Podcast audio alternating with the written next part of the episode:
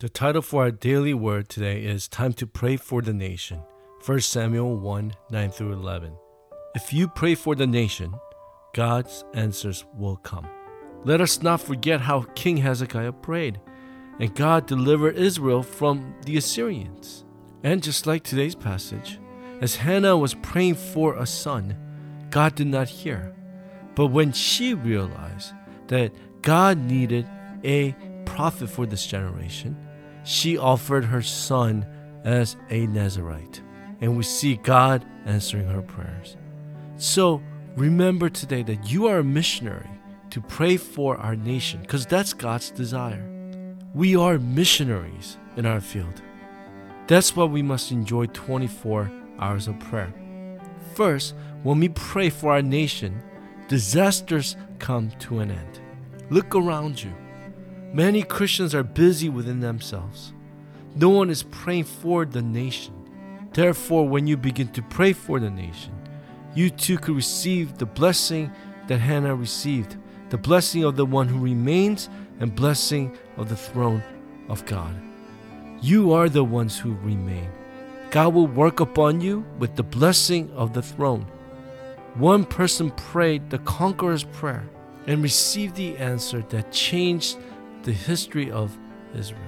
Your prayer may seem small, but before God, as you hold on to the covenant and enter into the conqueror's prayer, God will change the world through your prayer. Second, we see through Hannah's prayer the works to save the prosperity began. As you begin to pray today, future generation with the gospel and skills will rise. Just like David if our future generation loses hold of the gospel, there is no hope.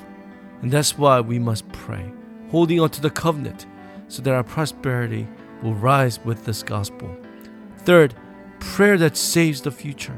In many ways, prayer is science. When we pray, God answers. God heard Hannah's prayer, and through that answer, Hannah saved the future. During the time of Samuel, Philistia could not attack Israel. Joseph knew this mystery and was praying 14 years ahead as he held on to the dream.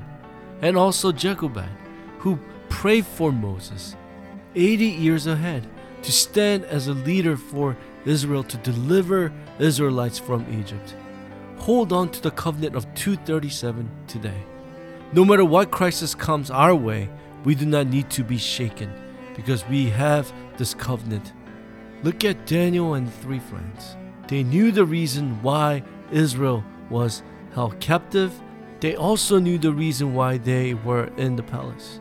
This was the time to show the evidence that God is alive. In many ways, it may appear that there are no answers in our lives, but through incidents, answers will inevitably come. Look at the early church. They were not shaken because Jesus told them ahead on Mount Olives that Israel will be destroyed and Rome will be destroyed. Therefore, he said, receive the power so that you could stand as a living witness. If you have not prayed till now, I pray that you'll begin to pray today, holding on to the covenant for this is our last opportunity.